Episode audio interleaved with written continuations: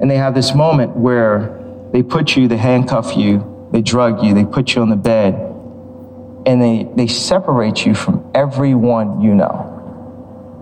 They don't do that to pregnant women. That's something that I am so happy that I experience myself so I can start by changing that moment. You have to have. when you are in that state, you have to have someone you trust. It is cruel and primitive to do that. Here's another one that they love to do when you get the stigma of crazy. They love to write you off. They love to cut your sentences off halfway. What you say doesn't mean as much. Sometimes to me, I think it's a form of protection for me.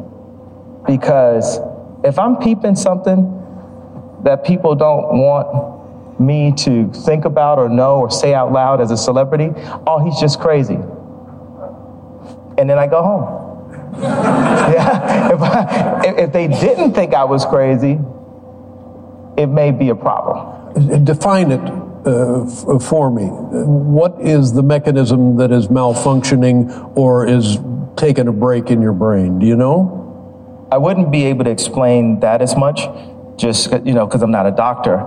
I can just tell you what I'm feeling at the time, and I feel a heightened connection with the universe when I'm ramping up. It is a health issue that has a strong stigma on it and people are allowed to say anything about it and discriminate in any way.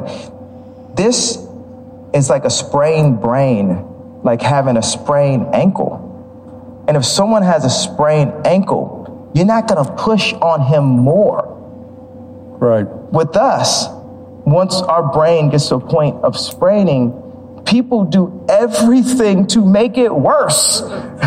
they do everything possible. They got us to that point and they just do everything to make it worse. So now, uh,